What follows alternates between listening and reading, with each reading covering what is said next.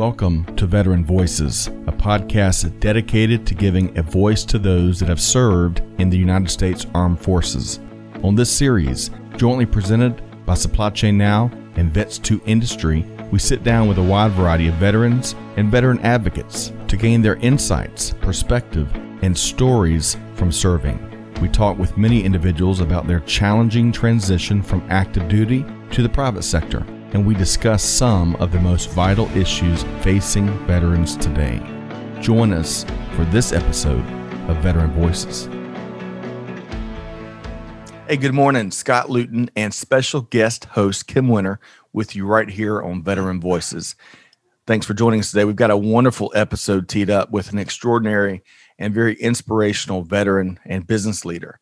Uh, Kim, I'll tell you, this is going to be an awesome episode, won't it? Hey, uh, Scott, great and great to see you again. And uh, yeah, you did right. And my absolute pleasure to have uh, contacted our guest some time ago and entice him to come and join us and, and tell us his story. It's going to be a, a bit of a special event today, folks. I couldn't say it better. And I, I, do appreciate, as always, your great facilitation. And it comes natural for you. Uh, of course, it doesn't hurt that, that you know everybody across the world, all the movers and shakers, just like this gentleman here. But uh, it'll be a, a pleasure and an honor to get through the interview with you here today. So, folks, listening and tuned in, you might be watching, you might be listening. You're not going to want, want to miss this episode today. Uh, quick programming note before we get started here. Of course, this program is part of our Supply Chain Now family programming. You can find Veteran Voices wherever you get your podcast from. Our show is conducted in partnership with a powerful nonprofit doing big things for the veteran community here in the States, Vets to Industry. Uh, vets, the numeral two, and industry.org learn more about this, what they're doing uh, to help veterans connect with resources, connect with each other, and find opportunities as well as, as solve problems at vets2industry.org. Okay, with no further ado, Kim, I'm ready to introduce our guest today. You ready? I'm ready to rock. Ready to rock and roll. Here we go. So today we're going to be speaking with a Royal Marines commando and hero to many, our guest has overcome a devastating injury in 2007 to inspire others to overcome their own obstacles. He's since become internationally acclaimed motivational speaker, a peak performance coach, and the author of the award winning autobiography, Man Down. And even better yet, this is my favorite part. Our guest is relentless when it comes to helping others, raising funds for special projects, nonprofits, just paying it forward. Uh, just the heart of a servant leader. So join me in welcoming Mr. Mark Ormrod. Mark, how are we doing? I am great. Thank you for that warm and grand introduction. I appreciate it. Well, it, it is a very genuine one. We do admire what you do and and admire your journey and and how it just it gives you more reason to go out there and make a bigger difference and move the needle even more. So, uh, really appreciate that, and we look forward to diving more into that story here today on Veteran Voices. So, Kim, where we're going to start with Mark is is simple. It's where we always start, right? We we like to kind of share some of Mark's humanity. So, one of our favorite questions to ask here is, you know, where'd you grow up, Mark, and and tell us about uh, some of your childhood.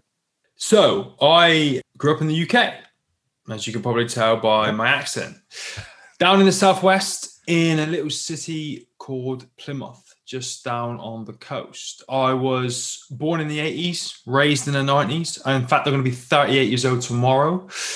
So I had a, I'm sure every generation says this, but I had what I think is the greatest upbringing ever. You know, that you didn't go home for, for dinner in the evening till the streetlights came on or your parents screamed your name from the doorstep. you were out all the time doing sports and, and building dens and causing mischief with your friends, you know, and and I had everything that a kid could ever need or ever want growing up. So, you know, Mark, I got to ask you, did, did you get into trouble as a kid a lot, or were you really good? No, I, I did, but only only like cheeky, mischievous kind of things. I was never intentionally bad, right? But you know, just just little silly bits and pieces. You know, doing things I shouldn't be doing as a kid. Kind of pushing the boundaries and testing out, you know, how far I could push grown ups, I guess, um, before they came down on me. But on, honestly, you know, childhood was was brilliant. You know, I, I got a lot of fresh air, got to experience a lot of things. School was, you know, no better, no worse than everyone else's. So you enjoyed being outside a lot as a kid. Is that right? Outdoors, well, sports, dens, you name it. Yeah, absolutely. More, more especially when I was younger. You know, around about I think maybe when I turned ten, I discovered the uh, the Sega games console. Right. So that that kept me indoors a bit more than it should have. Was that the Sega Uh, Genesis? It was, yeah, yes, yeah. It was Sonic the Hedgehog.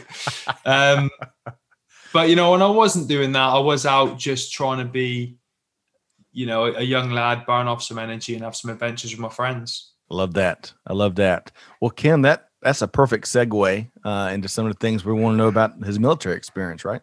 Yeah, hey, thanks, Scott, and uh, and Mark. Uh, welcome again, and uh, from here in the Middle East, we've spent a little bit of time, and uh, and, and and special shout out to all the vets and the current serving personnel joining us today, and and thank you everybody for your service because. Uh, Especially in these times that we're living in, uh, the, the respect for people keeping us safe uh, can never be under underestimated. So kudos to you, mate. Said. Um, yeah, I mean, special for me. My my family actually, and Scott, you won't know this, but uh, my one side of my family's got a very long history in the in the British uh, Royal Navy and Marines, and um, so up into uh, my father's age group, so a little bit special. Hey, mate, uh, really interested in following you on LinkedIn in particular, Mark, over the last, oh, gee whiz, uh, six months. In awe of what you've been up to. Mm. And uh, it's incredible. We want to hear that story today and hear some of the things you've been into. But tell us uh, at the top of the show here what really inspired you to join the Royal Marines, because that's no mean feat to get accepted in there. Yeah. So what it was is where, where I grew up, all of my friends were two or three years older than me. Uh, in fact, one of my friends who are who I'm still very close to today turns 40 today. So he was one of the guys I went to school with, grew up with. And it was actually him. He was one of the, the main drivers that when I was coming to the end of my compulsory education and I, you know, 15 and a half years old, just about to take some exams and then decide do I go to college, university, into the real world, you know, make some tough decisions? He was already in the army. Uh, he was serving out in Germany in the tank regiment. And when he came home, he would always, well, it seemed he would always have money in the bank, you know, nice new car, would go out drinking and partying on the weekends. He would tell me all the stories about, you know, the fitness tests that he'd done and the the time he spent on the ranges shooting and all this kind of stuff. And when I was at that point in my life trying to figure out which fork in the road I wanted to take, I just remember sitting there thinking, you know, that sounds really cool what, what he's doing. You know, and I'm I'm a adventurous kind of guy. I'm outdoorsy. I'd, I'd love to do that kind of stuff. And it and it seemed to me like it would be a very fulfilling career that would enable me to grow as an individual. Now, in Plymouth, where I live, it's a very military city. We've got Army, Royal Marines, and Navy all in this little city. But I never knew who the Royal Marines were. I, I just thought, you know, I got all the I got John and a couple of other friends in the army. When you watch a film and you see soldiers, I guess they're all in the army. So, you know, that's if you want to be a soldier and have that kind of life and that kind of career, then you join the army. So he actually took me to the careers office to speak to the army recruiter when he was on leave one time. I came back home with the paperwork because I was under 16. I had to get my parents to, to look it over and sign it. Hmm. And my dad actually told me that I had an uncle who was a Royal Marine. He had he had gone in as a Marine, which is our equivalent to a private, and over 22 years he had rose to the rank of captain and he'd left as a commissioned officer. And he only lived 15 miles up the road. So we got in the car one weekend, we went up to see him. And I remember he lived on like a like a, a small farm, you know, in this cottage. He had a, he had a couple of horses, big Alsatian dog, and chickens and everything running around. And I just remember this big kind of barn door, which was the front door to his house. And you know, I walked in there, and there was a huge framed citation on the wall with a sword on top of it, with a green beret hanging off the end of it Wow. And it was it was like an officer's citation that he got after 22 years of serving. It was an officer's sword that he was issued when he commissioned to captain, and the green beret that he'd obviously earned when he passed his basic training. And he sat me down and he talked to me about his career.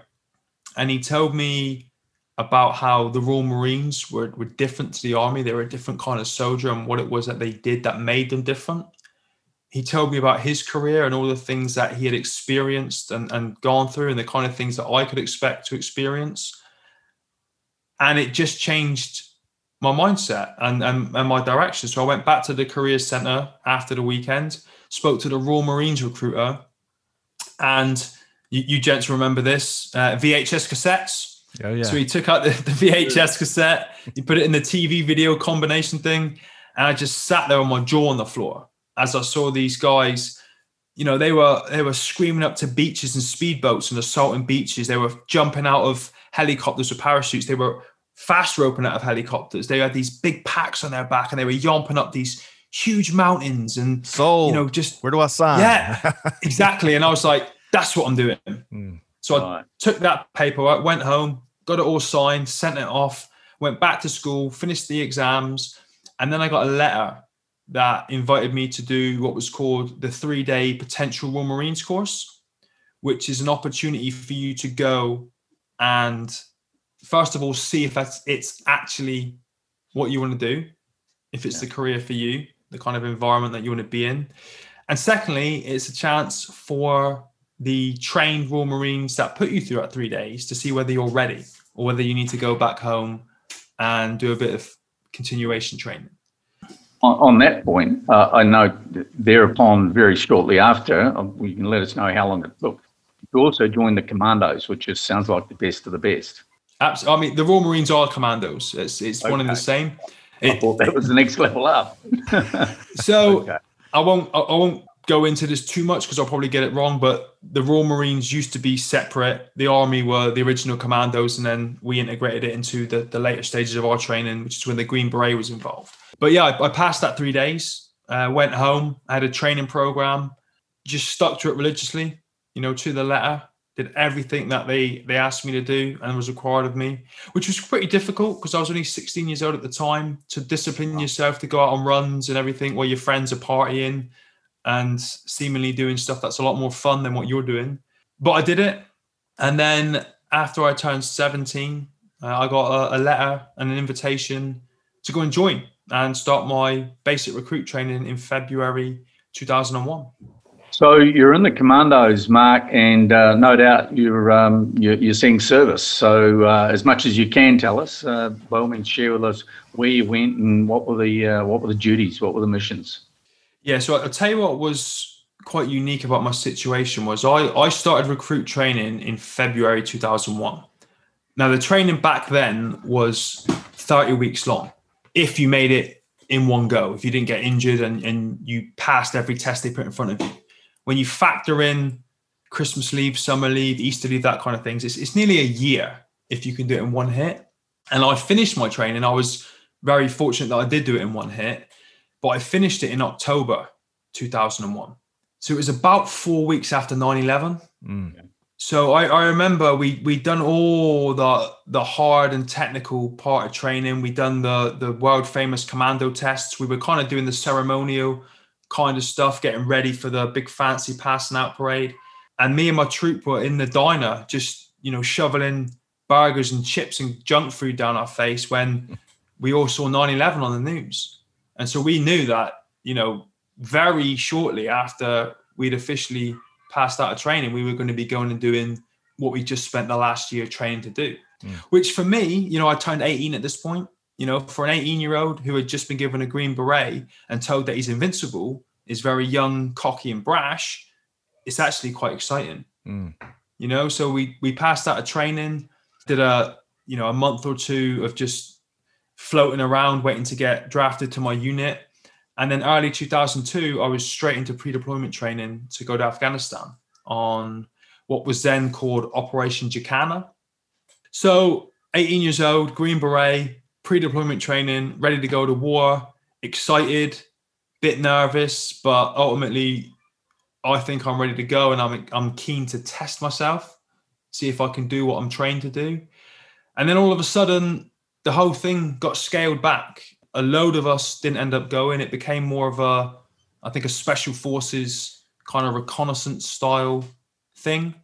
So it was a little bit disappointing. Mm. You know, I settled back into unit life. I ended up going to Norway and learning how to, to fight and survive in the Arctic and how to ski tactically, not not gracefully. Um, that, that, that's like a scene out of James Bond, Kim. Uh, when, as Mark just shared that. That's that is. So you were in the Arctic, and and the temperatures had to be. I mean, how, how did you adapt to that cold weather? I mean, you get some some good kit, and you're constantly on the move when you're skiing, so you're keeping your body temperature warm. But what I liked about it is all the training stops when you get to minus thirty. But because of because we were in Norway, that time of year we were there, I think you got four hours of daylight, and that was it. So you spent a lot of time sleeping. You would get this big tent out, and there'd be eight of you in this tent, and you'd just be eating and, and sleeping. So and then when they when they needed you to, they would teach you how to, to fight and survive, you know, and you know all that kind of stuff. So it was really cool, wow. you know, because it enabled me to grow as an individual and, and push myself outside of my comfort zone. Mm. But we did a couple of bits back in the UK, and I ended up boxing for the Marines. And then 2003 came, and Iraq became a big thing for us. Mm. And so again, I got put on the pre-deployment training, very similar to the training, the pre-deployment training for Afghanistan.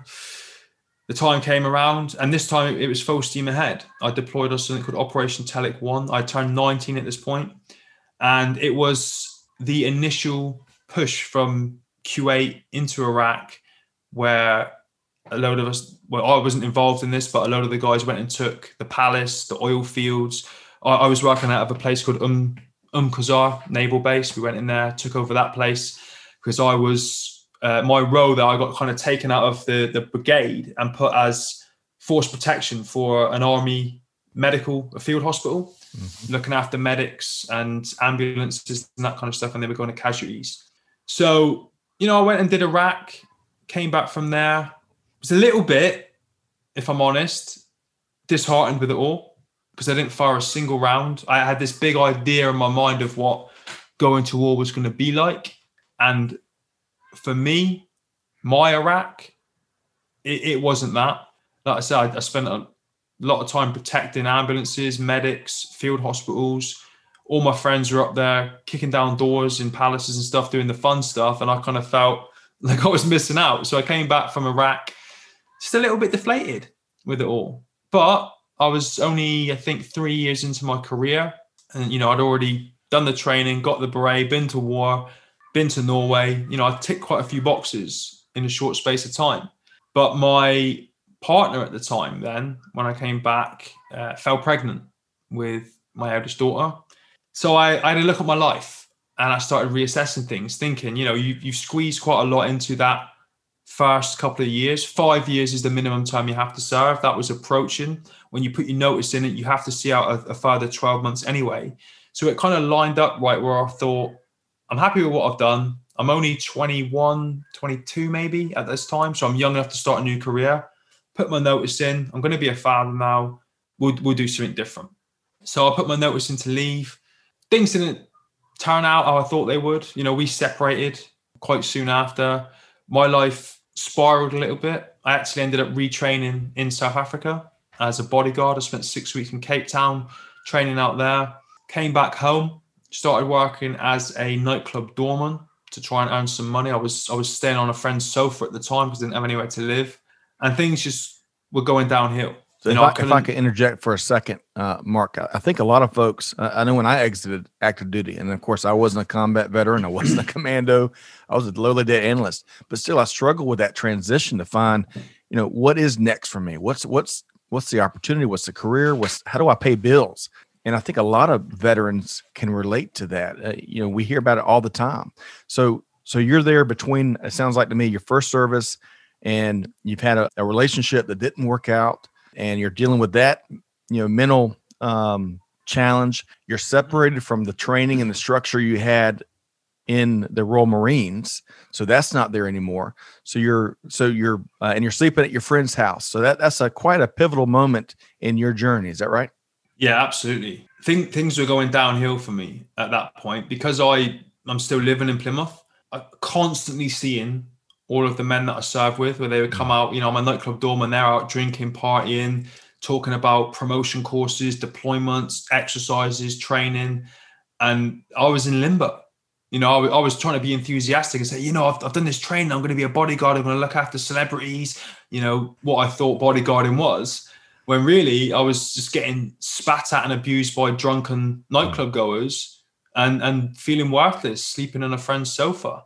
And it just got to a point where I, I kind of, I guess I crossed the line mentally. I, I remember being sat on the end of my, I was in a bed at this point, I'd upgraded to a bed, sat on the end of this bed at like four o'clock in the morning after a long night in this club, thinking, what am I doing? You know, I, this this isn't panning out how I wanted it to. I had lost my identity. I had lost my sense of purpose. You know, I had no pride in myself or, and who I was and what I was doing. So I decided to rejoin the Marines. You know, I'd only been a civilian for about 12 months. There was no need for me to go through that training again, that year long training. What year was it when you rejoined? Time frame wise, what was that? So I left in January 2006 and I signed back up in February 2007. Wow. Okay. So right. it was just over a year by the time I'd done all the paperwork and everything. And because I'd only been out for a year, I had to do a, an annual fitness test, an annual shooting test, like a we call it a weapons handling test to make sure I can handle a weapon safely and effectively. And I don't know if this was a mandatory test or they did it on purpose for for a bit of fun, but they put me in a CS gas chamber and I had to do all my nuclear, biological, chemical oh, okay. tests. I think they just did it to make fun of me, really, but I don't think it was mandatory. But yeah, four weeks after I signed back up, I was in uniform again, ready to pick up my career where I left off, and I, and I I just felt at home. Mm. I, I, was back around good people who understood me, that spoke my language, that had the same mindset. And it, as bizarre as this may sound, being a, a Royal Marine, I felt safe. I felt safe and protected in that environment.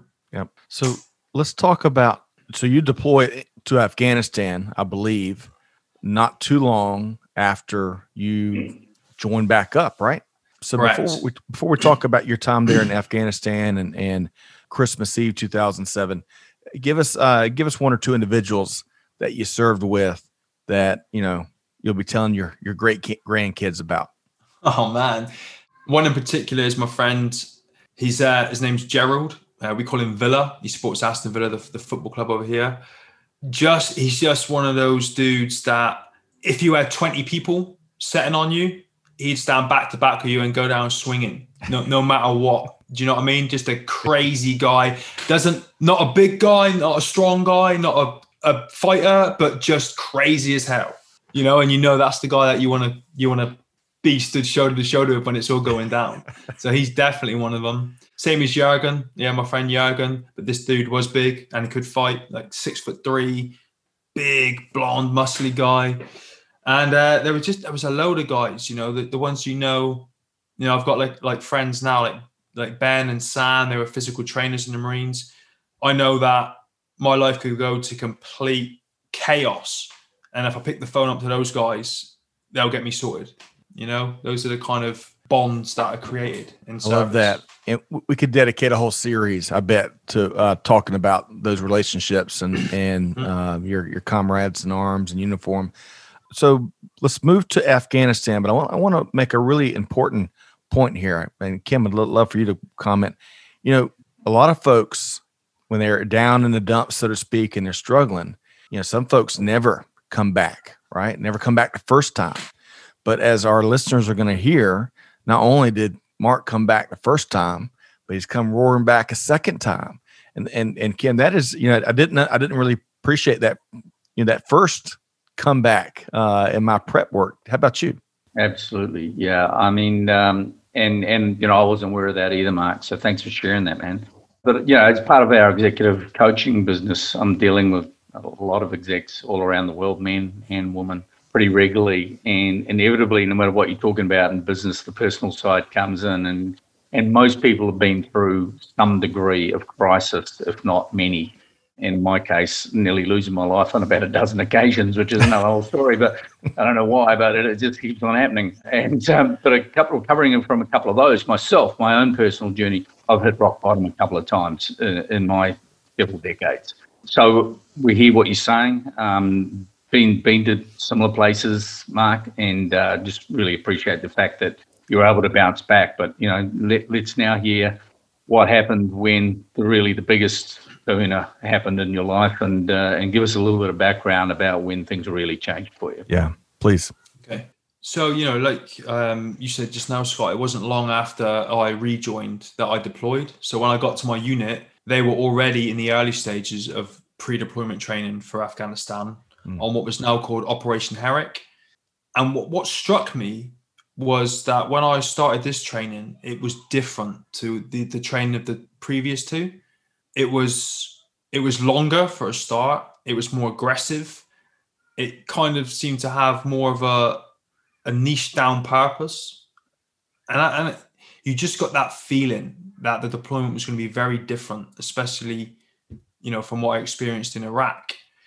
And I think I joined that unit March 2007, and we deployed to Afghanistan on the 7th of September on Operation Herrick 7 for a six month tour. Then, when I flew out, I initially went into a place called Camp Bastion, which I'm, I'm, sure you gents have heard of. Big airfield there, lots of logistics and everything. All the, the support happens from there. But you have to spend a couple days there just to acclimatize your body, you know, your, kit and equipment works different in a desert as it would to a, a, jungle, for example. So you have to prep it and get it all ready. And then, you know, you got to run a few drills and, and training series to make sure that, again, you can operate in that environment the way the kit's prepped and the way your body's now feeling in, in this heat and this dryness. So we spent about four or five days in Camp Bastion, and then myself and a bunch of the, the lads were thrown on the back of a Chinook and we were flown out to a place called Forward Operating Base Robinson, which was in the kind of southern area of, of the Helmand province. Now, our job while we were there was very similar to those that had gone before us and those that were there with us. We, we had an area of operations that we were responsible for. We had to go out into that area on foot. We had to protect the civilians in the villages we had to disrupt enemy positions. We had to confiscate or destroy weapons caches, gather intelligence, act on intelligence, you know, basically protect our area while also taking the fight to the enemy and, and looking after the people of Afghanistan. And we did it very well. You know, we've been there about three, maybe three and a half months. We had been on countless numbers of these patrols. Hmm. We had come into contact with the enemy you know, all the time, got into to these firefights and never sustained a scratch in a three month period. Not not a single. In, the only injuries we had, I think, were a couple of guys fell off a wall and hurt their ankles, and uh, I think one might have had diarrhea and vomiting, and that that was about as as bad as it got for us. Now, on the early hours of Christmas Eve, myself and a handful of lads were called up to the headquarters compound, and we were given a brief on what was to be our next foot patrol. Now, prior to this, you know, we had a mission, we had a purpose, we had an objective. We'd go two, three, four, five miles, five, six, seven, eight, nine hours at a time, hmm. go out, do what we had to do, and come back.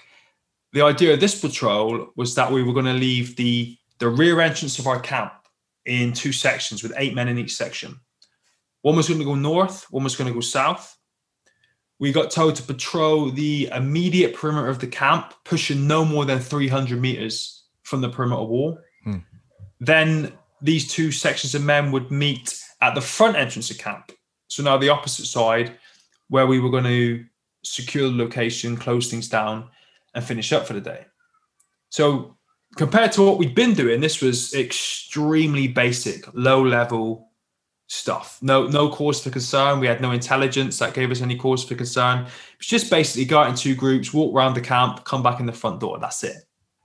So we got all our kit and equipment ready, and we went back up from our compound to the rear entrance to camp, and we got ready to leave. We got the green light. They opened the gate. I was second in command of the section that went north. The other guys went south, and we went out and we did what we were tasked to do. About six hours into it, now both these sections find themselves on the other side of the camp. So now at the front entrance, ready to close things down and finish up for the day. And the section that I was in happened to find ourselves on this high piece of ground. It's probably the highest piece of ground for about a two mile radius called the North Fort. Slightly underneath our position was Forward Operating Base Robinson. And then some way beneath that, just off to the side of the main dirt road that ran through the area, was the other section we left with earlier in the day. So because we're on this high feature, we're in a very advantageous position tactically because we can see everything around us. Mm. But it's also a lot easier to fight going down a hill than it is up. So we were given the task of protecting that other group while they went into camp. They would get behind the safety of the perimeter wall. They would protect us, and then we could peel down off this high feature and go back into camp.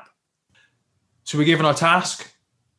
The section commander took his half of the section and he started giving them fire positions. And then I took my half of the section, and about five meters to my front, there was a like a shallow bowl in the ground. Now, normally, what you would do in this situation, if you were going firm on a patrol and you were stopping, is you want to take cover, cover from view, cover from fire, get behind a building, a wall, a tree, a rock, a shrub, whatever you can find, get down low, and give the enemy the, the smallest possible opportunity to to engage you. So I thought, you know, five meters to our front, there's this little bow. We're up very high anyway. If we get in this bowl, get on our bellies, you're not going to be able to see us. And it's going to make it very, very difficult if you do see us for you to engage us. So that for me at the time, given our environment, was the best form of protection that I could give myself and and these lads. So we jumped in the bowl. They all started taking up their fire positions. I, I stood back and observed for a little bit, making sure that we were going through our SOPs and procedures, making sure everything was right. Picked a position for myself. When they gave me the thumbs up that they were happy and they'd been through everything they needed to go through, I did a few more checks. And then when I was happy, I started slowly walking over towards a position that I selected for myself. Now, when I got there and I went to get down onto my stomach, as I put my right knee on the floor, I knelt on and detonated an improvised explosive device. So bear with me. You know, it, it's it's difficult to interview because it's an experience that you know very few people ever have. So if I ask some very stupid questions, I'm going to apologize up front. But at what point, you know, when, when I've when I've cut myself at, from time to time, right? Initially, mm-hmm. initially it's like, oh, you know, no big deal. And then the the times I've really cut, it kind of dawns on me that okay, I've got to we've got to do something here. At what point did it did it strike you that man, we've got to, you know, evacuate, you know, evacuate. I need to get to a facility. What was that? How'd that mental process go? It, do you know what? It's um. So you imagine the terrain in Afghanistan, right? It's very sandy, very dirty, very dusty. So initially, I had no idea what I had done, mm. and I thought we we had come under attack. Right, there was no pain. This huge dust cloud had been created from the explosion, so I couldn't see anything. Okay. My adrenaline had spiked, and I thought we've been hit with a because we're up on this high feature, a mortar or a rocket's come come close by. We need to find where the enemy are and, and neutralize the threat. Now I couldn't see anything. Mm. So I had to wait until this dust cloud had settled so I could assess the situation and start trying to figure a way to get out of it and make sure that everyone's safe. It wasn't until that dust cloud settled that I kind of looked down to where my legs should have been and, and saw that it had been completely torn off from the knee down that the realization of, of what I had done hit, mm. you know, and, and I knew quite quickly after I saw that we weren't under attack. I, I was the the idiot that had stood on and detonated the improvised explosive device. Mm. And, you know, I noticed my arm very shortly after that. But the amount of, of blood and, and claret and fluid just pouring out, you know, you you instantly know like this is going to be a miracle if I get out of this because you could almost feel your life force draining out of you. You get oh, very, gosh. very tired. You feel just extremely exhausted. No pain, bizarrely enough, just like a, a, a really intense pins and needles. Very, very uncomfortable feeling, but not a painful one. And uh, the, the thing that a lot of people struggle to understand is that despite all of that, you feel very relaxed. I don't know why. You know, it's the body's way of dealing with things. The adrenaline's kicked in. You know, the body's natural chemicals to fight to fight pain have, have kicked in. But there's so much going on that you just can't compute it, if that makes sense. And it's Mm. very surreal. But you know, and I always say this um, whenever I tell these stories, the professionalism of the guys that I was on the ground with, the the I hope I can say this, but the balls of of those guys, still now when I think about it, just astounds me. Like the way they did what they did, because we'll we'll drill this right a million times, casualty evacuations, CASEVACs, and someone will always mess it up, right? But when you've got to do it for real, it's insane how precise people can be. Mm. You know, before we got on a patrol, everyone's got a, a predetermined responsibility in case this happens. One guy will get on the radio to call in the evacuation. The guy closest will get on his belly with a bayonet and start trying to mark a clear route for when the medic gets there. There'll be another guy that will be coordinating any loose bodies in a defensive position in case there's a small arm attack, follow up, and everyone just did it. No one panicked, no one froze, no one got emotional and ran in to try and help me because we're not trained to do that. We, we're trained to do the opposite. And it was like a well oiled machine, Mm. You know, and I, and I never truly, despite what I was looking at, never truly thought that they wouldn't get me out of there. I knew they would. I knew they'd do whatever it took Mm. to get me out of there, you know, and it, it was an intense, intense uh, period going through that. It, it is tough to. I really appreciate how you describe it because I think that really helps us. The, you know, the the ninety nine point nine nine nine percent, you know, of, of humanity that has never experienced anything really remotely similar. So I really appreciate that. It's very it paints a a stark visual. I want to move into and Kim, I'll pass baton to you. Want to move into that that recovery and and especially that you know the, the those uh, moments you had. And, and Kim, I'll let you take it from here. Sure, sure. Thanks, Scott. Uh, I've got to say, Mark, I've still got uh, a few bumps all over, man. So um, thanks so much for sharing that. I know it must be difficult, but you know, from your perspective, where you're at in that situation, just before I ask you about the recovery phase of it, I mean, the odds of you surviving that must have been in single digit, seriously. I mean, mm-hmm. you lost two legs and an arm. The amount of fluid you must have lost. I mean, what what were they? Did they ever give you the odds? I- I'll very I'll tell you the very quick version of this when when the evacuation happened. So the medic got to me quite quickly because of how close we were to the base. We had to put my my foot onto my stomach that was still kind of semi-attached on my right leg. Mm. I fell out the back of the vehicle that was evacuating me, and the driver grabbed my femur bone and held me in the vehicle. And when I got to the the helicopter landing site and the helicopter landed, I died.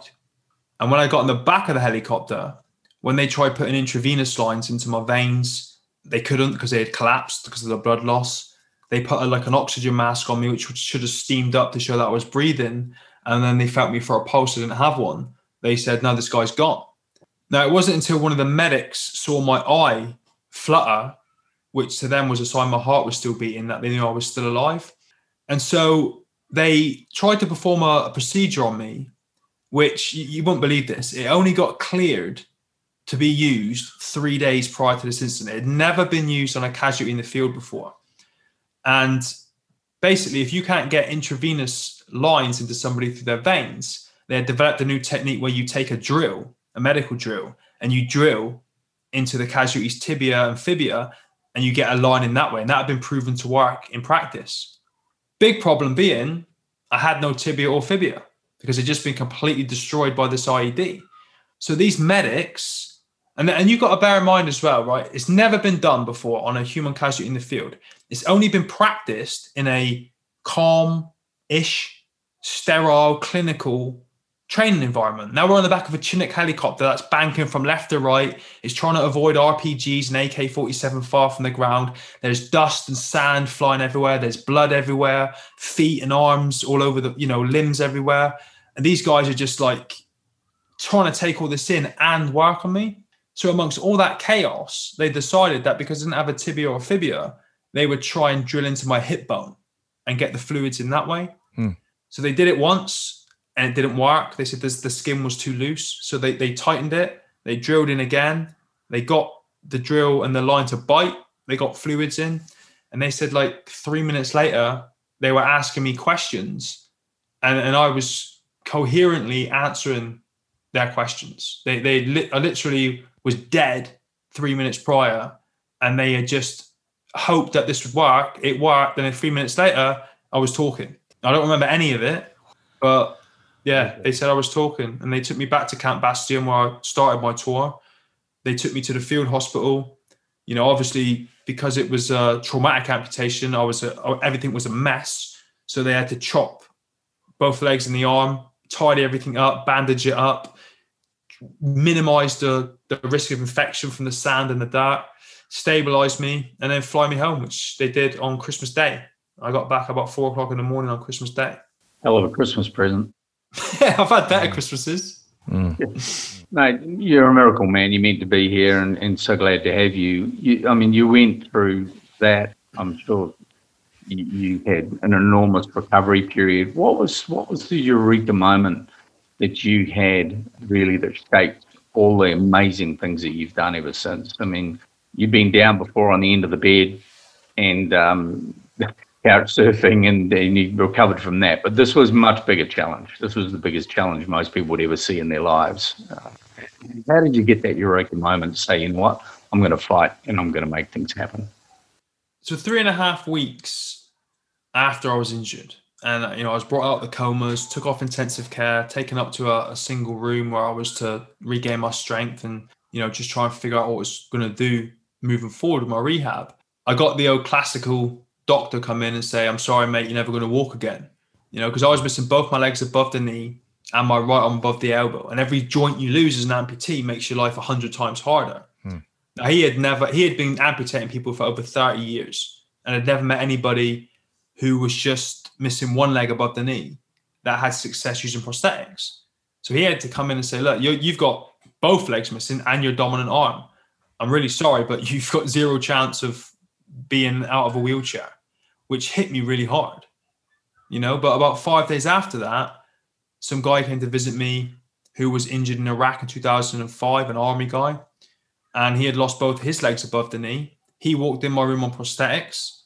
He told me about his story. He told me about his injuries and his incident and, and what he was doing at that point in his life and how he had gone from the hospital bed where I was to the life that he was living now. I then got a laptop brought in my room you know, he had both his arms, which makes things, you know, missing your dominant arm makes things a lot harder. But then I got a laptop brought in my room and I started Googling for somebody with injuries more similar to mine. And I found a guy in, in America who was just out there dominating life, lived independent of a wheelchair, could drive a car, traveled the world in his own, was a motivational speaker, you know, doing all this stuff that I thought, you know, I didn't think I knew that, that I wanted to be doing. But had zero idea how I was going to achieve it because I was the UK's first triple amputee. But that for me was the moment where the light bulb went off, and I thought, well, I understand what this doctor's saying, but he may not have met this guy that I've just met on the internet and, and seen him, what he's doing. You know, he's an expert, no doubt, but he doesn't know everything. And I'm I'm seeing with my own eyes that I've met a guy who's coming in my room, missing both his legs. I see a guy with three limbs missing on the internet doing X, Y, and Z. If they can do it, why can't I do it? And and that was my eureka moment. I was like, okay, cool. This is this is what we're gonna do, and we're gonna we're gonna copy what these guys did. We're gonna model their rehab, and we're gonna get our life back.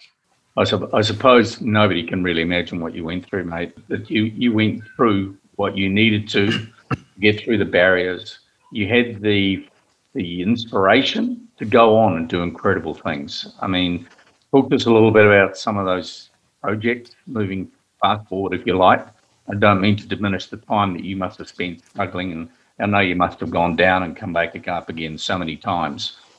But tell us some about some of the things you've been doing because your your inspiration to others is incredible. I've been following you for a long time, as I say, and you're just doing so many things to improve the lives of others, not just amputees and people who have been down and, and injured and, and vets, but so many people in every walk of life. Tell us about some of those big projects because you know these things need to be heard. Yeah, I mean, there's God, there's so many to list. I don't want to, to rattle on too much, but I tell you what, here's a good example of how you can find the good in the bad. Okay, so I lost my right arm. In the evenings in rehab, all the guys would be on the PlayStations and the Xboxes, but I couldn't do it. Mm. So I took that opportunity to hire a ghostwriter and write my first book. You know, I spent my evening in rehab dictating my stories to this guy who would then type them up and we wrote a book. You know, I'm hopefully just about to finish book number two over 10 years later, but that's an exciting project. Well, hey, um, and Mark, just really quick, that is Man, Man Down, correct. the, the one you wrote while you're still in the hospital recovering. Wow. Yeah, yeah, which was fun. You know, something I, I thought I'd never get to do in my life.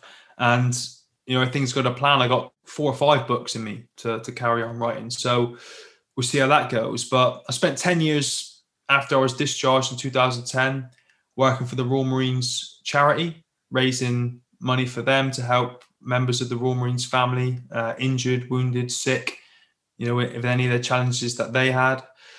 I made a documentary. Uh, I'm looking at making a couple more of those as we go forward.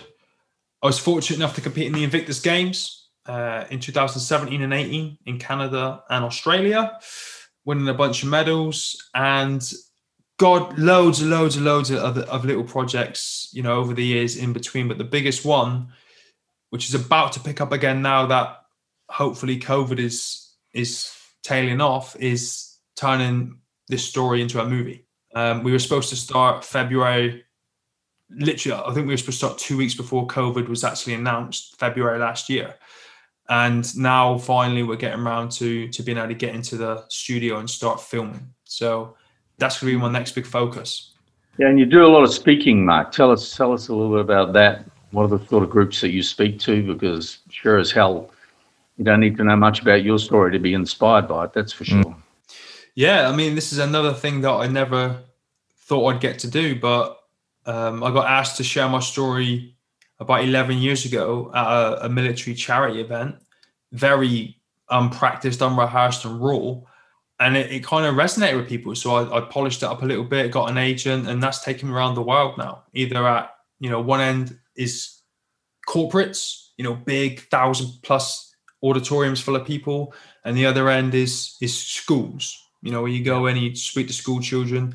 Some of the schools I've spoken at have have got six kids in them. That's it. They're not mainstream schools.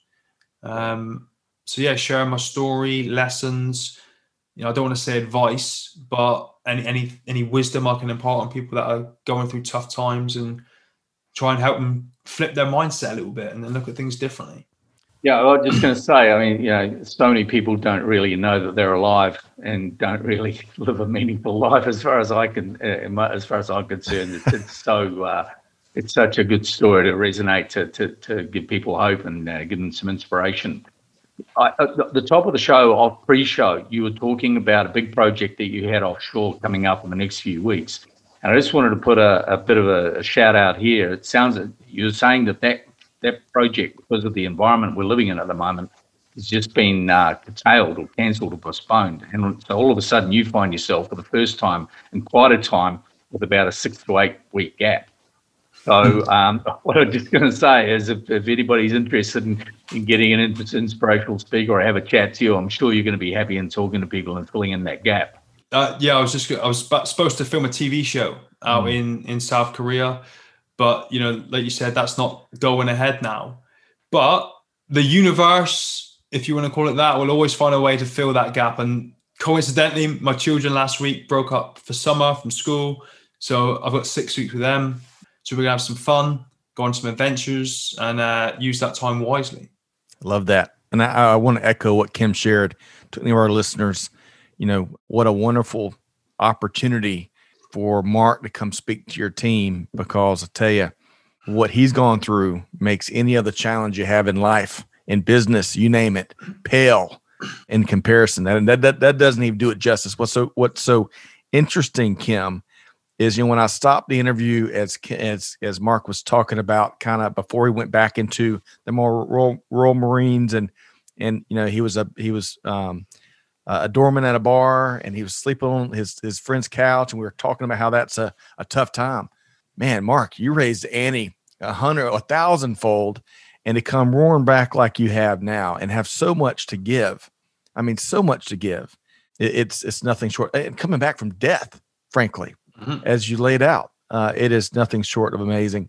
All right, so folks, make sure you connect with Mark. We're going to have his his contact information in the show notes. Make it really easy. If for some reason the link doesn't work, or, or, or you have any other kind of issue, reach out to us. You can reach out to Amanda at supplychainnow.com, or you can certainly reach out to Kim and his group, and we'll make sure we let you know how to do that here before we wrap.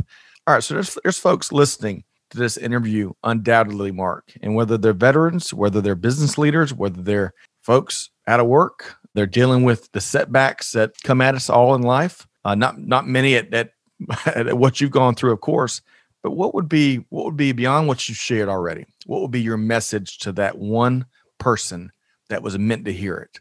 What would that be? I always like to tell people it's very much about your mindset. I think once you change your mindset, you change your life. And I always say that there's opportunity in adversity. And that is why I've been fortunate enough to do all, all the things that I've done over my life. But I think a lot of us are preconditioned that when we face adversity, we just default to, to the negative. You know, why me? This isn't fair. You know, I hate my life. But and same as in business, you come up against a challenge in business, you don't get the contract you wanted, or your employee leaves, or whatever it is. Sometimes you just step back and you take that helicopter view, you know, and just take a breath, look down and go, okay, what's good about this? Where are my opportunities in here? Do you know what I mean? Like, like I say, your employee leaves your business, you weren't expecting it. Okay, that sucks. They were really good. What's the opportunity? Right. I get to fill that role now with somebody who could potentially be better or did that role need to exist in the first place? Can I automate that role? Can right. I outsource it? To, you know, you just got to take a breath, you know, chill, take the helicopter view, right. and just look for the good and the bad. Uh, so I hear that. I hear some of what you're implying or speaking to is you kind of peel off the emotional side of the setback, so you can look at it really practically. And and mm-hmm. Kim, the other thing in in a couple of conversations that we've had with Mark and and and some of the moments in this interview, it seems like to me that Mark keeps a pretty healthy sense of humor and a sense of perspective. Is that what you, Kim? Sure as hell. I mean, you know, you could almost be an Australian or a New Zealander, mate. But uh, you certainly know how to take the uh, take the, the fun into things. And uh, look, I, I'm just staggered. I mean, I knew we were doing this today, and I didn't really get myself emotionally prepared for it. But uh, you really got you really got me going. I mean, the, the amount that you do for other people. And I, and I hear what you're saying, and it's, there's no better there's no better way to try and forget about yourself and your own problems than by giving to others. And I, I think we all mm-hmm. share that, and that resonates with a lot of people. But mate, terrible amount of respect for you for what you're doing. I'm really looking forward to meeting you when I get to the UK once we get this COVID stuff under control. A lot of good friends of mine up there, but mate, I'll, I'll be coming to Plymouth and Sir Francis Drake and uh, and uh, and James Cook may have left Plymouth and done amazing things. But I'll tell you what, uh, you know, Mark Ormrod is, is right up there with the heroes that I've that I've ever considered in life. That's for sure. So, really, uh, really appreciate you joining us here today, man. sharing. Thank story. you, mate. Thank you. Appreciate it. I couldn't say anything better than what Kim just shared. I, I completely echo that wholeheartedly, uh, Mark. What a, uh, I know an hour never does this never does this justice, but today it certainly doesn't do this any remote uh, justice. So really appreciate you sharing your story. I appreciate how your what your mindset is like as you share that story, right? You're a great storyteller, by the way. There's so much clarity, and you almost can walk right with you as you go through your journey. And that's the sign of a great, unique storyteller. So, um, look forward to, to seeing your story more and maybe even on the silver screen yeah. soon, which is an awesome project. And, and and I want to mention a couple of these charities that you that you're a part of, at least via LinkedIn correct me if I'm wrong, but but uh, trustee and grenade, and uh, you're doing some executive coaching. You mentioned your work uh, there with the the Royal Marines charity. I mean, you just don't stop, and that's a big part. It seems like of your secret for success as well. Absolutely, and getting around good people. You know, those are all good people. They help me. We've got similar values, morals, ethics, and that's a big part of it too. So, tons of practical takeaway from this this little hour long with uh, Mark Ormrod. So how can folks connect with you? So that's what we we want folks connecting with you because so many other people can benefit from from your testimony. So how can folks do that? Uh, I'm on all the the regular social media channels: Instagram, LinkedIn, Twitter, Facebook.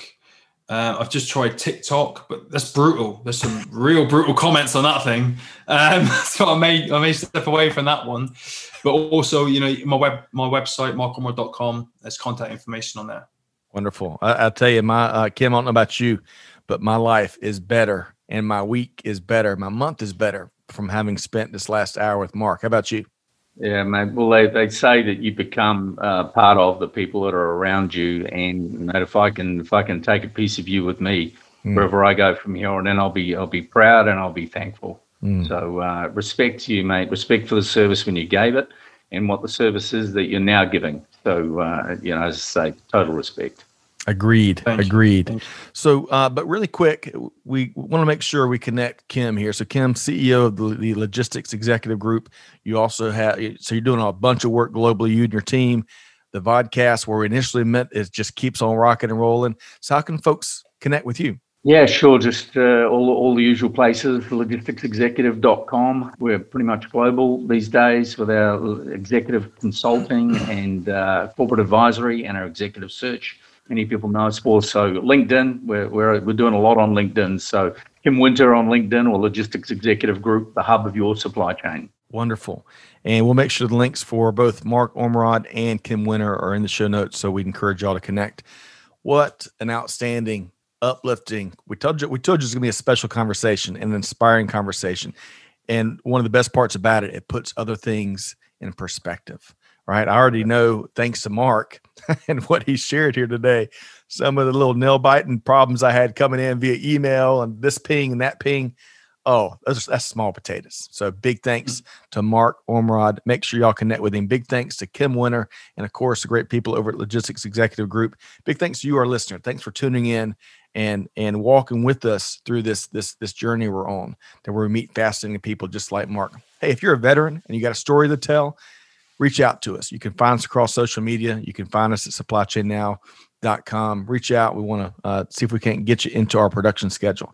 But most importantly, if you do anything today, do good, give forward, be the change, be like Mark, Mark Ormrod. And on that note, we'll see you next time right here at Veteran Voices. Thanks, everybody.